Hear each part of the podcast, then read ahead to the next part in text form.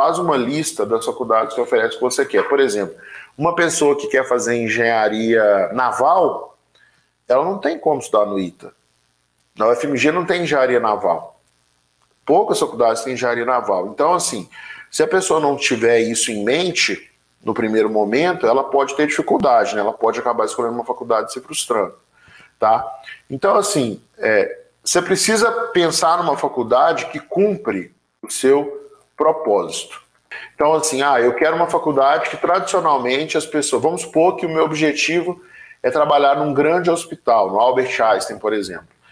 Então eu tenho que ver quais hospitais, quais faculdades que tradicionalmente têm alunos aprovados na residência do Albert Einstein essas faculdades eu devo colocar na minha lista de prioridades. Ah, não, eu quero trabalhar com engenharia no mercado financeiro.